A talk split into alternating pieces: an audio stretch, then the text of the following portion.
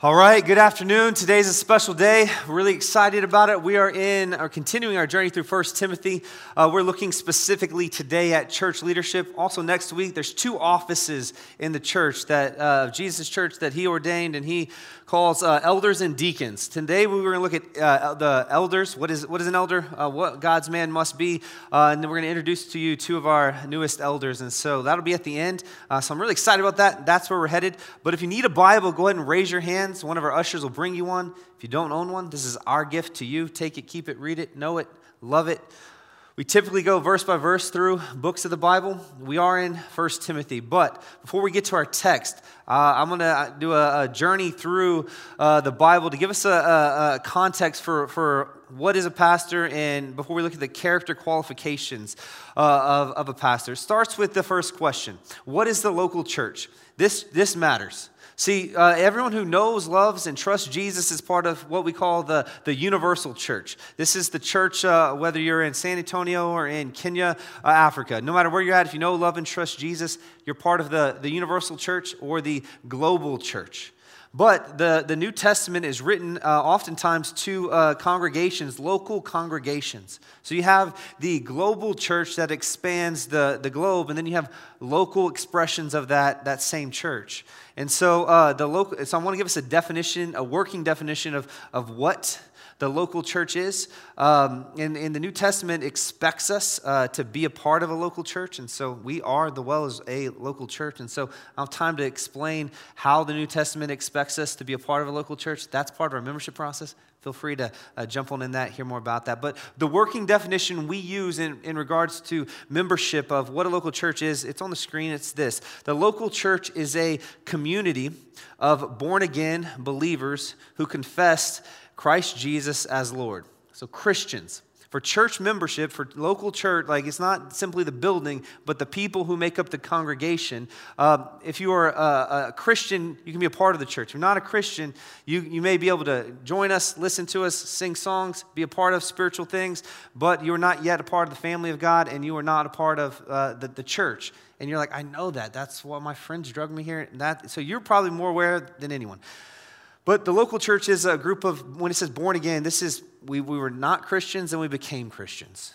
And so, in obedience is the next thing. In obedience to the scripture, uh, this, this means this that Christians obey. Simply put, Christians obey. They obey. If you don't, they obey Jesus. If you don't obey Jesus, Jesus says himself, then you don't love me. He says, You'll know, I'll know that you love me by you obeying my commands. So, uh, in obedience to Jesus, because we love Jesus, because we want to honor Jesus, and we believe that Jesus, the whole Bible is about Jesus. So, in obedience to the scriptures, the Word of God, the Bible, uh, those Christians in local church organize themselves under qualified leadership. That's what we're going to talk about today. They gather regular for preaching and worship, what we're doing today. They observe the biblical sacraments of baptism and communion. When someone gets saved, we baptize them. And then when uh, every Sunday we take communion. We'll do that at the end of our service today.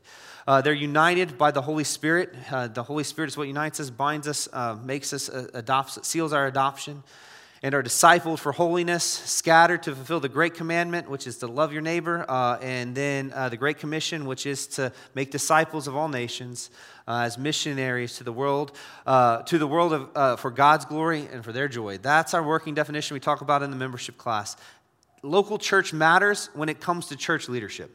Because if we don't have an understanding that there is a local church and that there's qualified leadership and that there should be organization and structure, what Paul's going to say to Timothy uh, is going to make very little sense to us. It's going to kind of feel like, okay, who are these elders that he's talking about, these overseers? How does this, why does this matter?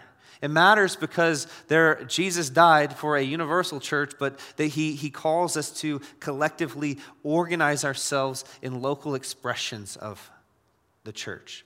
And so, before we get, again, before we get into our text, I'm going to just keep preaching through uh, the context of a church, and then we'll get into the qualifications. Because if there is a local church, it demands us ask the question, whose church is it? Right? You've heard pastors say, well, my church, or, or and, we, and oftentimes people will talk about the church as if uh, the leadership uh, possesses it. So we're going to talk about, uh, if we're going to talk about uh, church leadership, we got to understand first whose church this is. It's not my church. It's Jesus' church. Jesus is the head of the church. I'll give us three passages that emphasize this. There are many more, but uh, Ephesians 1:22, the Father put all things under Jesus' feet and gave him as the head over all things to the church. Jesus is the king. He rules over all nations, whether they admit to it or not, they know it or not, they believe it or not. Jesus is the ruler, the king over all nations. He rules and leads over all leaders, all nations, all tribes, all tongues, all churches. He is the leader, he is the head, particularly of the church. In uh, Ephesians 5:23 says Christ also is the head of the church. Colossians 1:18 and he is the head of the body, the church the beginning, the firstborn from the dead, in that in everything he might be preeminent. Jesus is the head of the church. We talked about last week a little bit about Adam. When, when God created Adam, he created Adam and Eve in his image, but uh, Adam was supposed to exercise authority and rule over uh, the land and love, serve his wife as the head. We talked about last week that being the head of something uh, is it, it, the, the primarily means is not that you're just in charge, that you're responsible. If you want to be in charge, but you don't want to be responsible, you don't want to be in charge.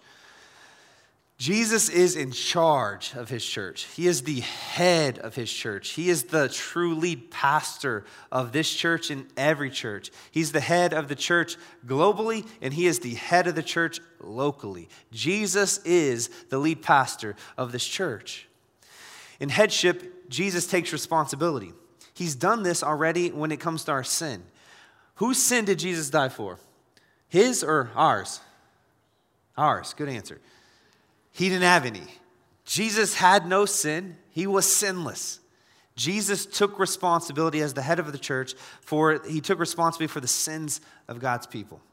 That doesn't mean that uh, we're not responsible to repent and trust Jesus and, and, and uh, turn in faith yeah, we are responsible. There's human responsibility, but we cannot atone for our sins. We cannot stand uh, in the place uh, where Jesus stood in our place for our sins and bear the wrath of God and raise from the dead victorious. Only Jesus could because he was the God man, the perfect man. And he is, in doing so, he became the head of the church. He took responsibility for us, for our sins. Our sins were put on his back. He was killed on our behalf, crucified in our place for our sins. As the head, taking responsibility. Where Adam failed, Jesus didn't. And so, First Timothy, Paul is writing to this local congregation, this church in Ephesus. He's, he's writing to a local church pastor in a local church context. And so the Holy Spirit intends that letter to not just be uh, imparted to Timothy and therefore to the uh, Ephesian church, but it is intended uh, to be, in, to be uh, useful to us here today for instruction, not just to Timothy. Because all scriptures God breathed, and Jesus is the head of his church. Next, Jesus is the, uh, in addition to being the head of the church, he is the founder of every church. This is largely important. I get it that we have, quote, founders of churches. I'm not saying that humans don't participate in founding documents. I'm saying before there was ever a founding document, before ever any pastor was called to any ministry, Jesus was the author and founder of every church. In Hebrews 3 1, it says this Therefore, brothers, oh, holy brothers, you who share in the heavenly calling, meaning Christians, consider Jesus the apostle and the high priest of our confession.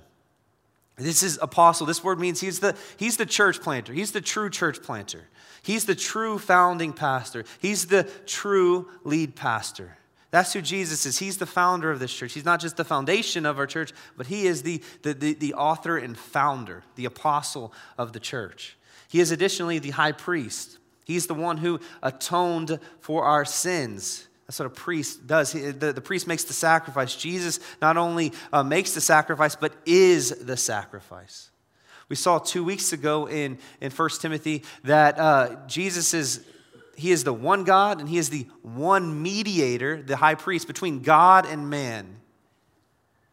And so this is important because if Jesus isn't in charge, and Jesus isn't the head of the church, then we, we stand here today just playing dress up coming together to give ourselves some warm, fuzzy feelings and you know, walk out of here as good moral people.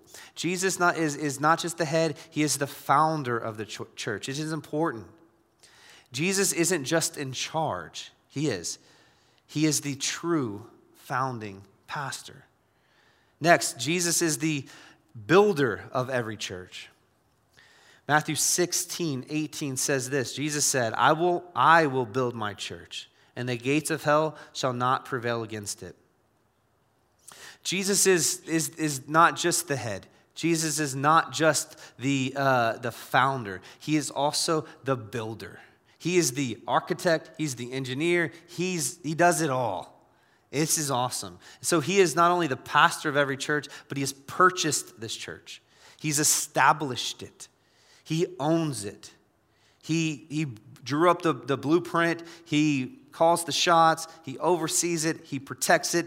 He, if you haven't seen this yet, if you're a guest with us, like, and, maybe you're not a Christian, uh, the big idea is that uh, Jesus is important. If you don't see that yet, that's the, I have like one point usually always, and it's just Jesus.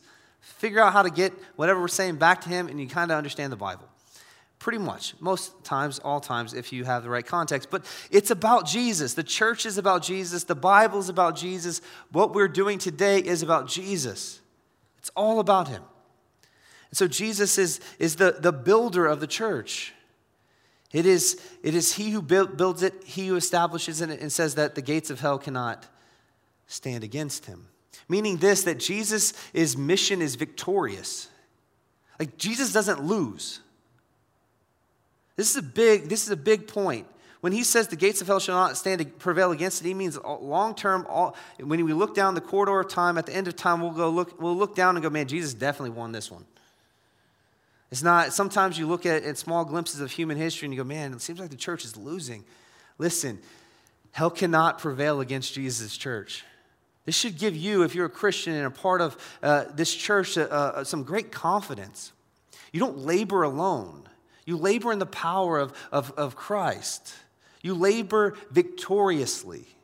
What we're doing is not trying to, to, to make an in, get an inch in our culture in our world and just you know we'll take a, make a little difference in our society. We're doing what jesus says. We're building a church a local church. And satan and demons guess what? They can't handle it.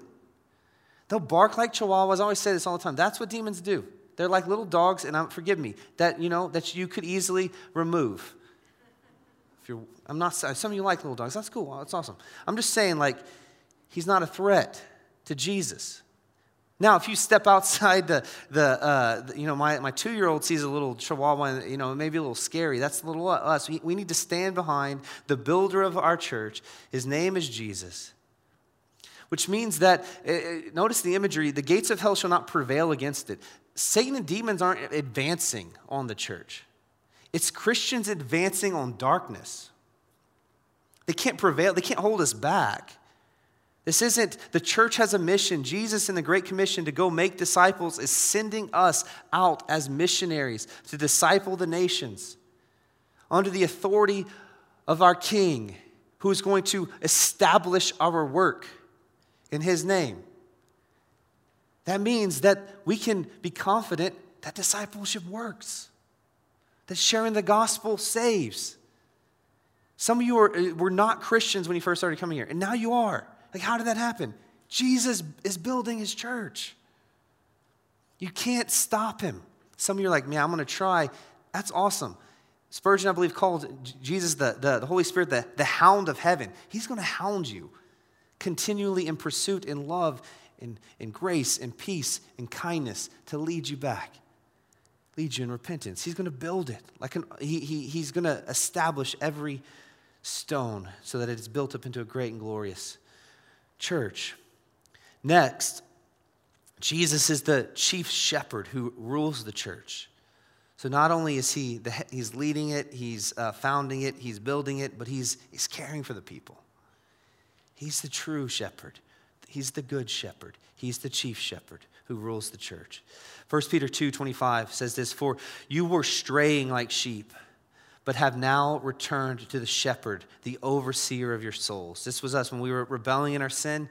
Jesus brought us back home. 1 Peter 5 4 says, When Jesus, the chief, shepherd, appears, you will receive an unfading glory. He is the shepherd that shepherds us in the present, and he's the one that's going to take us home to eternity, to the, to the, the, the new heavens and the new earth that he's building, establishing. See, he's not just building a church here on earth, which he is, but he's also establishing uh, uh, uh, his kingdom in the hearts of people here on earth, but also uh, a new heaven and a new earth where we will live and dwell forever with him. Because he's the ruler, the king. And so, his church, those who are born again, will be with him in eternity. And he'll wipe away every tear from our eyes. Death will be no more. There'll be no more pain, no more sorrow, no, no more hunger. Like the things that we experience on this earth that are pains to us, that are sorrows, that are trials, that are temptations, will have passed away. And King Jesus, because he is king, who is seated on the throne, says he's going he's to make it all new. And as the chief shepherd, we need to understand this that Jesus not only rules the church, but as the shepherd, he protects his church. I've said it often Jesus is a lion for you, but a lamb to you. A lion is vicious and ferocious and can devour its prey at any given time. Jesus is a lion. He's, we're talked, he's talked about as a lion throughout the scriptures. But see, he is a ferocious lion that is for you. He's the, the lion who protects you. He's the shepherd that goes out of the way to uh, kill the wolf that's coming after you. He's the one who uh, defeats sin, Satan, death, and the grave on your behalf. He is a lion, a vicious, ferocious lion for you. If you are not in Christ, you don't know, love, and trust Jesus, that should scare you a little bit because lions are scary. Jesus is scarier than lions. He is. He is. To oppose Jesus is to, is to say that his sacrifice was for no reason and, and, he, and, and he laid down his life for no cause. It's to spit on his sacrifice, to mock it. But Jesus, the, the good shepherd, the, the chief shepherd, looks upon us in our sin, has compassion, and he has patience. And he's a lamb to us, meaning he's both tender and tough. He's tender to us, he's tough for us. He is a warrior to protect us and a friend. We're, we, the, the scriptures teach us that we were once enemies and now we are friends. So he takes enemies and makes them friends. While you're living and breathing on earth, we all have the privilege, the opportunity to repent and turn to trust Jesus so that he can be a shepherd, a lion, uh, a shepherd to us, a lion for us. If not, when we, we die, we, may, we will, if we, we die apart from Christ, don't know, love, and trust Jesus, we will experience the fullness of the ferociousness of Christ. Jesus is the one who rules over hell. Satan doesn't. Satan's there being tormented. Jesus oversees hell.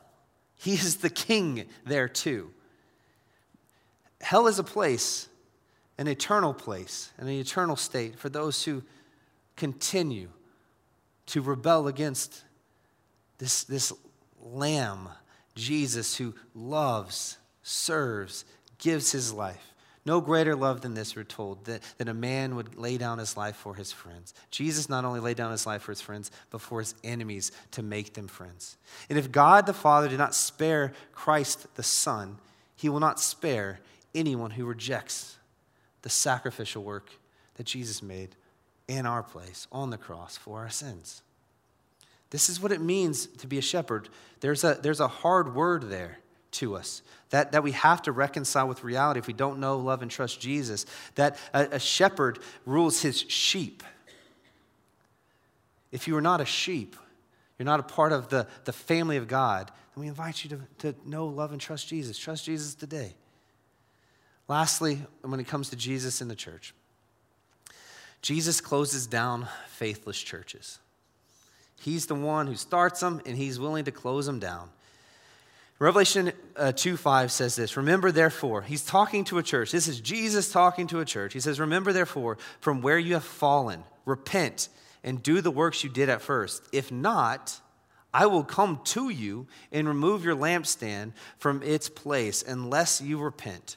That right there, that verse was written to the church in Ephesus that Timothy is pastoring. It's what it, matters. When Paul's saying uh, put in overseers, and he's, to, and he talks about guarding doctrine and, and, and, and obeying Jesus, it ultimately, uh, historically, culminates in that church which Paul is writing to, to Timothy to lead and exercise oversight in. He eventually gets to the point where Jesus shows up to the church and says, Hey, if you don't repent, I'm shutting the doors. And so, therefore, a church must love Jesus, obey Jesus, submit to Jesus, trust Jesus, worship Jesus. And so, this is what Martin Luther called the first uh, in the 99, or not, uh, sorry, uh, 99. Um, 95 Theses he nailed. He was, uh, the first one was life, the Christian life is one of repentance. This is how the Reformation began, was, was a call to repentance. It, Martin Luther's plan wasn't to start a reformation, start a revolution. It was like, hey, guys, we should repent. We should be convicted by God's word. And when we are, we should turn from our sin. And we should trust our Savior we should continually, perpetually, ongoingly repent. So, what Jesus is saying to this church in Ephesus and in Revelation 2, he's saying, hey, I have the right to shut this down if you don't repent. See, Jesus has come, we're told in John, he came to give us life, into life, an abundant life. Sin keeps us from that abundant life. Obedience keeps us, protects us, preserves us, allows us to actually flourish in the life that Jesus called us to. Oftentimes we think that disobedience leads to greater joy, but it does not. It's a temporary joy, but the greatest joy is found with Jesus, abiding in Jesus, remaining in Jesus, walking with Jesus, obeying Jesus. And Jesus says if a church continues uh, to, to, to willfully disobey continually, he might step in and shut it down. Jesus has a lot of patience, but willfully unrepentant churches will eventually close. And so, what, what he's not saying here is that all churches that close are uh, unrepentant. There may be a time and a season for every church to close, and it may be God's plan and God's will, and it not, may not be because of sin or unrepentance. It's not, he's not saying every church closure is, a, is unrepentant. Sometimes it's for the good and flourishing of uh, the next generation or, something of that nature. Or maybe it's a season for uh, that the church is, is not able to, to do what they once were able to do for whatever reason. There's, there's dying, a church dying or closing with dignity, and that, that's not necessarily um, unrepentance. And so, but Jesus does reserve the right, we're told, to close down the churches that he founded that he started. And so, the big idea here, I want us to see when it comes to the church, the local church, uh, is that Jesus is in charge. From start to finish, this is Jesus' church. So we should organize ourselves under his authority and his word. And this is exactly what Paul is getting at in 1 Timothy 3. This is the point. This is why qualification of church leaders matter. This is why character matters. This is why guarding churches from false doctrine matters, is because it's not about you, it's not about me, it's about Jesus. It's his church, it's his bride. I don't know about you. Well, I know about me. Uh, like when it comes to my bride, I don't you know, I have particular feelings towards her and defending and protecting her in ways that uh, matter. And so Jesus has even greater, greater, greater love and affection and protection with tenderness and toughness for his, his, his bride, the church. And so it matters how we organize ourselves. It matters how we submit. It matters how we view God's word. And it matters who leads in the church. And so, Jesus, uh, pastors of Jesus Church, this is what a, a, past, a pastor must be. This is, we talked about this last week a bit, but what qualifies uh, one to be a pastor, uh, qualifies a man to be a pastor is not his uh, gender, but his character. His character. 1 Timothy 3 uh, 1 through 7 says this This saying is trustworthy. If anyone aspires to the office of overseer, uh, he desires a noble task. That word overseer it can be exchanged. It, elder, pastor, um, bishop, all those words in the New Testament refer to the same office. So here at the well, uh, we reserve the office of elder uh, and the term pastor for those who are elders. So an elder equals pastor, pastor equals elder. That's how we use it. That's how the Bible uses it, and that's what we mean. Uh, people can minister. Everyone uh, of you who are filled with the Holy Spirit, part of the church, uh, y'all are ministers uh, in, uh, of Jesus. Um, you are ambassadors. There's a lot of other terms, but the word overseer or elder is reserved to those pastors in charge of the church. And he says this if anyone desires this, they desire a noble task. Man, it's a noble thing. It's a noble thing to desire to be an elder. And so he says that it, we, we believe, or he teaches us, and we talked about this last week, that the, the term elder or the, the office of an elder is reserved to qualified men. And so this, this elder, he must be a godly man. That's what we're going to see. The character qualifications, what we're going to see, are, are godliness.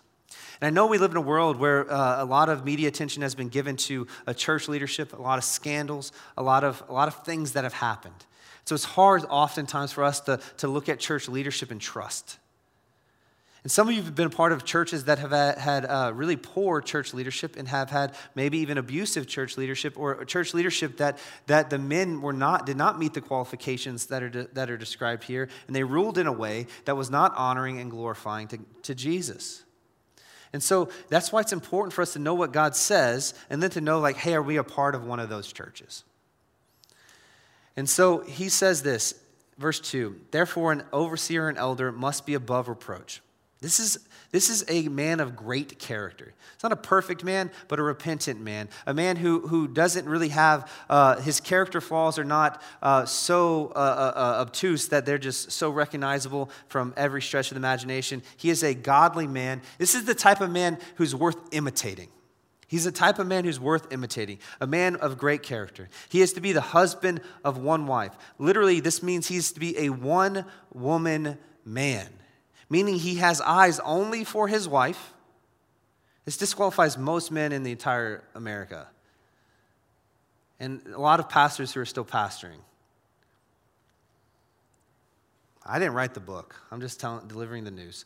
What this means is the, the, uh, God's men, godly men, the elders of the church aren't hanging out with women one on one privately if they're not their wives. If they're doing a counseling meeting, they're probably doing it in public or they have another individual there. They're not going over to another girl's house or going to the uh, bar with another girl or co-workers. This is not this is not what he does. The man of God does. He has eyes for one woman. He really is the type of guy who can't wait to get out of work to get home to his wife. He loves her. He wants to be with her. He loves his kids. He would rather spend time with them than anyone else. That's what he's saying here. Additionally, he is to be sober minded, meaning he thinks clearly. He's not ruled by his emotions and passion. Doesn't mean he doesn't have emotions, but he's, he's, he, he has them checked and under control. He's not uh, eh, prone to rage and, and just not clear thinking. He's level headed, especially when it comes to decision making. He's not, what he's not saying is there's not times where he's just, like Monday. Don't I don't make big decisions on Monday. I'm tired after Sunday, especially because we're in the evenings. Like Monday, I don't make big decisions. Why? Because I don't really want to make decisions that I'm not clear, sober minded. It's not that I'm, you know, out of my mind, but I'm just tired, oftentimes cranky. It's, it's a real thing. Don't make decisions that way. But, but the, the man, the, the elder, should be able to understand that, to be able to control his emotions, to lead in light of hardship, and still be clear headed, level headed, and uh, therefore, the next one, self control. This is uh, a gift given to all of us by the Holy Spirit. One of the fruit of the Holy Spirit is self control. The elders of the church, they walk by the power of the Holy Spirit controlling their emotions, controlling their thoughts, controlling, they're not be, they're ruling over, not being ruled by their emotions. Additionally, they're to be respectable. This is often uh, other. This is oftentimes you see there, there's a type of man that that uh, wants respect, but he's not respectable. You can you see it. You just man, he's he's childish, and you look around and you're like, man, this guy needs to just grow up. That's not what an elder should be. I'm not saying that an elder can't have fun or jack around with kids with their kids and like have fun and you know act a fool. Uh, what I'm saying is that the, the majority of their life is that man, they're respectable. They're respectable. And so oftentimes men demand respect and want respect, but they don't want to live respectably. The elders in the church are. That's what God calls them to. Additionally, he says they're to be hospitable. This is not just simply bringing people over to your house and having a good meal. Uh, while that is awesome, Hosp- hospitality in the New Testament is referring to hosting non Christians.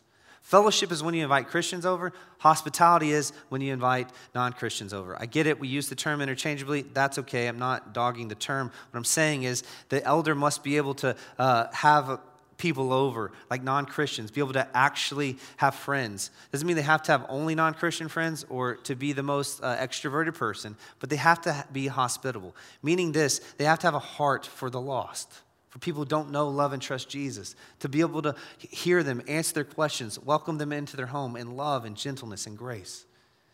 Next, they're to be able to teach. This is because they're called to lead. Have to be able to teach God's word because it's the authority, and also to defend it, to guard it, to uh, disciple, to train.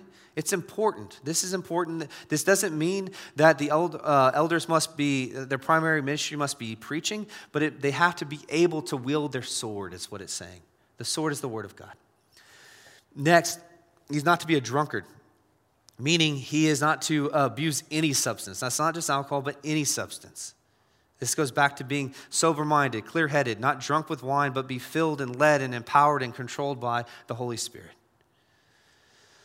Additionally, he is to not be violent, but gentle. This is very important. This is very important. See, it's important because aggression and passion are good. What he's not saying is that the elder must have no passion, no zeal, and no aggression. He's saying that it, it matters where this toughness, this aggression of the uh, elder is, is pointed towards. To the sheep, he is to be tender, he is to be gentle, he is to be kind, to be caring. But to those who would want to steal the sheep, those who would want to harm the sheep, those who would want to teach false doctrine to the sheep, Paul repeatedly is, is quite vicious uh, against wolves. You love the wolf, you, or sorry, you love the sheep, you love the wolf, and then the wolf eats the sheep. You love the sheep and shoot the wolf. That's the, that's the New Testament. I'm not arguing to, to shoot anyone physically. What I'm saying is that the elder must have a, a, a shouldn't be violent, shouldn't fly off the handle, but should be a gentle type person, but is one who is willing to protect the sheep, take the shots that need to be taken. Therefore, he must not be quarrelsome. This means he's not looking for a fight, but he's not unwilling to fight, particularly heretics, false doctrine, false teaching. Sometimes, and it hasn't happened uh, often, but there was one point in time where we had to shut down some community groups. You're like, man, that's, that's not loving. Yeah, well, they were not teaching the gospel. They were not trusting Jesus, and there were some weird things going on, a lot like 1 Corinthians, that I'm not going to get into here, that she had to go shut it down. The elders have to have the type of grit and the type of tenacity and the type of godliness that's willing to get uncomfortable, and, and, and they're not looking for a fight, but they're willing to step in. Some of you know this. You've had people say some things about you, and we've gotten to a meeting, and you, and man, I've had to uh, speak the truth and love to some folks. And this is not quarrelsome, not looking for a fight. But if someone, I remember there's this, this there's a group of two people that there's a new Christian. Uh, uh, it was a uh, good friend of mine, and they were they were, they were a part of a cult, and they wanted to convince him to join it. And so uh, they invited him to the meeting. And so I showed up to the meeting. They said, "Hey, we can't have the meeting because you know uh, uh, it's us two versus him. Like that's how we're going to play it." And I said, "That's not fair. I'm showing up." And they said, "No, we're not going to have the meeting." And I said, "Let's not have the meeting then." And so they they're like, "Well, do, what what are you? What is your opposition?" And so I mean, I'm not trying to fight you. I literally told him, "I'm not trying to fight you on this, but." Listen, here's some things that I disagree with. You're gonna, I know your philosophy, I know the way you you you cultivate and, and steal sheep, and I'm not gonna let that happen. And so uh, we went toe to toe in the scriptures. That's what we did. I pulled up the Bible, I told him what it said, ended up not being friends. I love those guys. I wish they would be my friend, but that's what an elder does. He cares. It's, it's in love. When someone wants to take someone in, in, in brainwash them or to take them and help them to believe false doctrine. That's what Paul's been saying to Timothy guard the doctrine. Elders do that. Not in a quarrelsome way. Like I said, not looking for a fight. They're being patient, but they're like Jesus, tender and tough. Not a lover of money, meaning they're, they're good stewards of their stuff. They're, they do not worship money, but they steward it.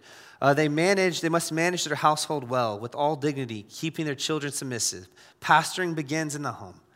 Parenting is pastoring. So if you're a man and you have a child, you're a pastor.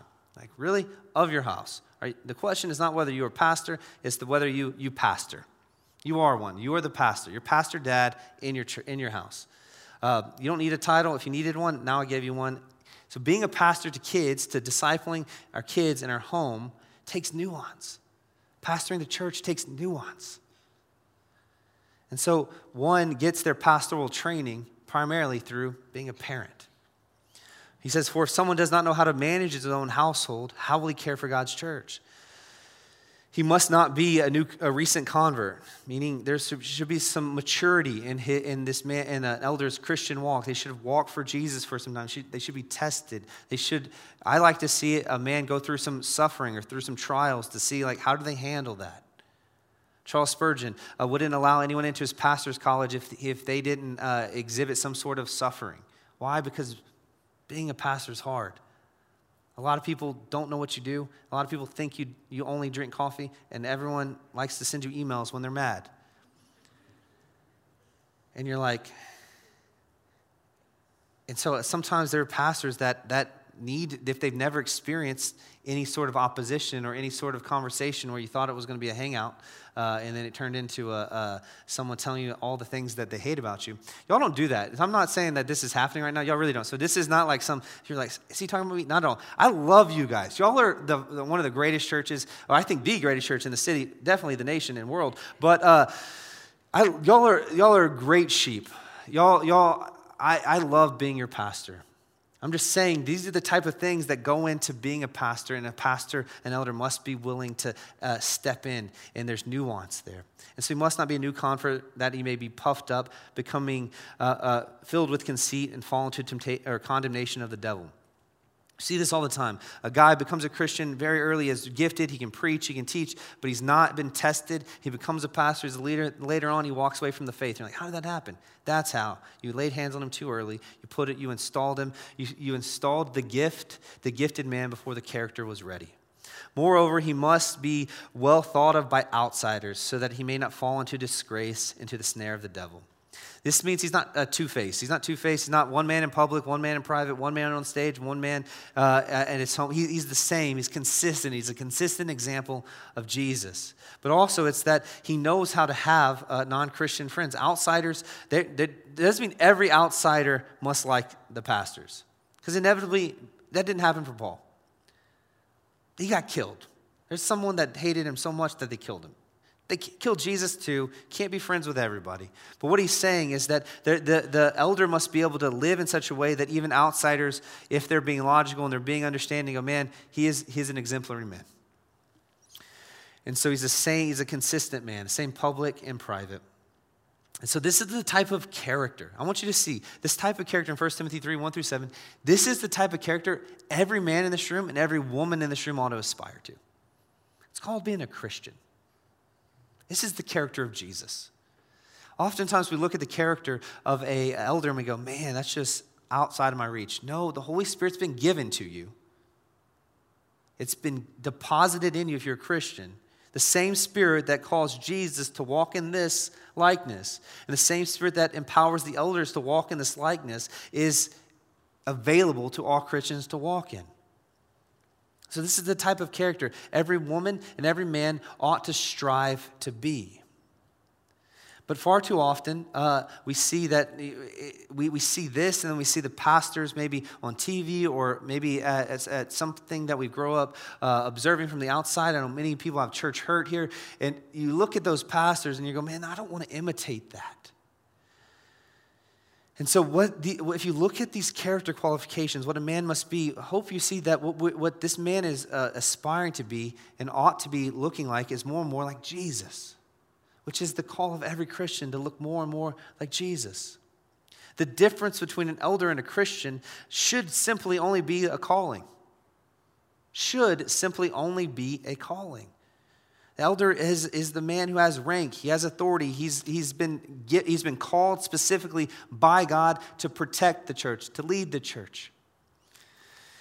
I told you I'd be quick, but I'm not. Um, and so, what do elders do? I'm going to be quick on this one. So, that's what the man must be. His character matters. But what do elders do? Sometimes we have wrong expectations for elders. This is why it matters. Next week, we're going to look at deacons. What do the deacons in the church do? Because what the elders do and the deacons do are different. They're like a right and a left hand that complement one another. And so, oftentimes, if you have an expectation on your elders and your pastors to do the work of a deacon, you'll be let down all the time. All the time. Like, how's not that? I'm like, yeah, because we have deacons and they're that. And the de- or if you want the deacon to be an elder, you're like, they're not that. They're not being this to me. It's like, they're not. That's not their job. And so the duties of a pastor or an elder is to, to study and pray the scriptures. The, the, the verses are on the screen. I'm not going to nuance them, but y'all can look at them, take pictures. Acts 6 4, they're, they're, they study the scriptures. Um, they're dedicated to this. Elders got to spend, spend specific time being dedicated to the scriptures so they know their God, know their word, they can lead, teach. And the next rule, they rule and lead the church. 1 Timothy 5 17. Uh, this means big vision, uh, vision for direction, the future. This is leadership. Where are we going? Additionally, they manage the church. 1 Timothy uh, 3, 4 through 5. This is managing through uh, numbers, charts, organization, administration. Uh, think about not just an office man, just like manager of managers, CEOs, sometimes of administration. Care for the people in the church. 1 Peter 2, or sorry, 1 Peter 5, 2 through 5. This is counseling. This is oftentimes triaging a situation. A, a big need comes up, or a, a, sin issue arises, or care needs to happen. They're on the scene. They're there to love and care for and counsel the church, or to direct them to the best place for care. Uh, additionally, in Hebrews 13, 17, they're to give an account to God for the church. This is a big deal. This is why you shouldn't want to just want, be an elder. It's, an, it's, an, it's a noble thing, but at the end of the day, we take our marching orders from Jesus, or we should, and if we don't, that should scare us. Jesus says we'll be, we'll be judged accordingly. Additionally, in 1 Timothy 3 2, he says that uh, they are to teach the Bible correctly. I mean, if you're going to give an account to Jesus, and then you should do it correctly. This means education. This means not necessarily formal education, but it means that the pastor never stops learning, never stops growing knowing their God, knowing their King. Preaching, 1 Timothy 5 17. This is, this is what most people think pastors do. The only thing, he only works on Sunday. Uh, that's what he does. He st- stands up there and yells for an hour. Like, that's what he, that's preaching. That's one thing a pastor and elder will do. There's, as you see, a lot of other things. Uh, praying for the sick. This is James 5 13 through 15. If James 5, it says that in verse 13, it says, if, you, if you're sick, Call the elders. Let them come to you, anoint you with oil, pray over you that you may be healed. A lot of people don't do this verse. We do this. You're like, I, I didn't know that. Well, yeah, because you never called. How do you know that we didn't? Never tested it out. Like, is that a thing? Yeah, it's a thing. We don't like publicize it, go, hey, today, like Instagram Live, about to anoint some oil today. Like, Jesus condemns uh, making your prayers known to the outsiders, like the Pharisees, like who stand on street corners, who just want to be uh, cool, and so they only pray to uh, forget to get likes and to get public praise. This is go privately, lay hands, anoint oil, pray, and that Jesus can heal. Jesus does that. So we, we pray for the sick. Sound doctrine and refute false teachers. Titus 1 9. Uh, if it's, it, this is if it's needed. This, they're not, this is, elders are not looking around the entire world on every YouTube channel going, hey, who, who's the false teacher I can refute? We're looking at our church and going, is there false doctrine, doctrine here? Or it, do we need to step up? Do we need to refute? What's going on? Maybe culturally, but this is, this is an if needed thing, but it's a must do when needed. Uh, they work hard and give spiritual guidance. 1, Timothy, or 1 Thessalonians 5.12 means that uh, elders aren't to be lazy. They're to work hard. Rightly use money and power. 1 Peter 5, 1 through 3. This means they're accountable to one another. They're accountable to Jesus and they're accountable to one another. They should be acting in such a way to protect the church from false teachers. That's Acts 20, uh, 17 through 31. They ought, to, they ought to discipline unrepentant Christians. You're like, who wants to do that? No one wants to sign up for me. I got to, I want to discipline my own kids. Uh, it's hard. It's hard to discipline. But we should discipline when it's necessary. Disciplining unrepentant Christians, the goal in, in church discipline, which is done by the elders, is to bring people back to repentance, bring them back to Jesus, help them see Jesus as glorious and awesome as they once did. Church discipline is oftentimes uh, a last, uh, the, the, you know, people only think of church discipline as removal from the church. That's like the last ditch effort. Church discipline starts with, with confessing sin in community groups. That's part of church discipline. You're like, really? Yeah. It's preventative care. Confessing sin, walking in accountability, open, honestly. That's disciplining yourself for the purpose of godliness. Additionally, Romans uh, 13, 1 through 7 tells us we're to obey uh, the, the law of the land, particularly uh, when it comes to a church uh, in, in the United States of America. We're a nonprofit, we're a 501c3, there's laws. You got to obey them, you got to do them right, you got to file your taxes. All that matters. Most people don't, especially when you plant a church, like, I didn't know this existed. I've had to learn tax law and learn, uh, you know, just crazy IRS stuff. Like, I never thought I needed to know this. I guarantee a seminary doesn't teach you this. So uh, it's, this is real life, but the elders are responsible. So they got to figure things out organizationally. Maybe they hire someone, maybe they seek counsel. Point is, they got to be responsible for the legality of the, the organization.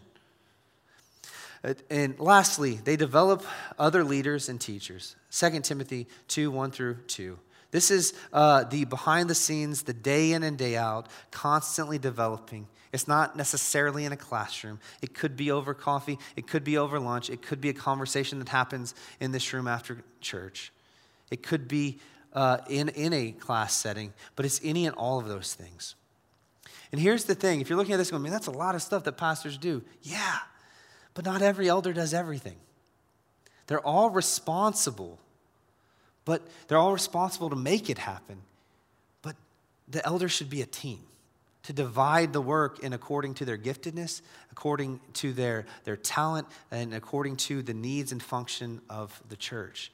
I always say it this way if you know if there's a man who can do one plus one and that equals two, that's awesome, that's normal. But if a guy does one plus one and it equals three, that means the Holy Spirit, that's Holy Spirit math. They're doing something supernaturally. And so we want to organize ourselves in a way in which uh, we're, we're, operating based off the giftings the Holy Spirit has given us so that we uh, function at a, at a capacity that blesses and cares and shepherds the church and does it in a way that, that everyone in here is flourishing and thriving. And so, how does an elder team assemble? The elders are equal in value and authority, but they function differently. They're a team. And so, what makes a character qualified man an elder. It's not the, it's calling. You can, I hope all you men have the, the, call, the qualifications of an elder one day. Hope that's all of you. But what makes a man an overseer? Acts 20, uh, 28 says that the Holy Spirit is the one who sets apart and makes a man an overseer. It's the Holy Spirit. He's the one who calls. It's calling. Calling is what makes a man an elder. And so, it, it, it in calling, it includes character. It must include character. It also includes competencies needed for that church, that day, that time. Like, there are things that we need to know in 2022 that they did not need to know in the first century. Pragmatically, organizationally, and so there's a competency that, that elders need to have based off of their geographic location, perhaps, and the time and age in which they live. So there's character, there's capacity, or there's competency, there's capacity. Can they do the job in the season? Sometimes a man's qualified and called, but it's just not the right timing. It's not the right timing. And then lastly, compatibility. When it comes to a team, you have to have a right fit. There, does, there never needs to be two me's. I don't even want to see the other me. Like this, just we will not get along. It will not be a good fit. If there's another me, they need to go plant a church. And that would be good, and that's awesome. That glorifies Jesus. It does. We don't need two right hands. We need right hand, left hand, right foot, left foot. We need, we need unity, but we also need to be compatible. And so it matters. And so, how do we discern a, a man's call to, a partic- to our particular elder team? Well, we, we, of course, look at his character, but we also look at his, his, compa- his, his capacity. Is this the right timing for him? Does he have the competencies? Does he, is he a compatible teammate? If so, then we, eh, through all those things, we believe that man is called. And so the New Testament tells us what a man must be, but does not tell us what elders uh, must do. Uh, or, sorry, they tell us what the elders must do, but not how to install, how many elders to have, how to organize the elder team. So, depending on the person, depending on the church, depending on all of those things, thing, uh, eldership can look different.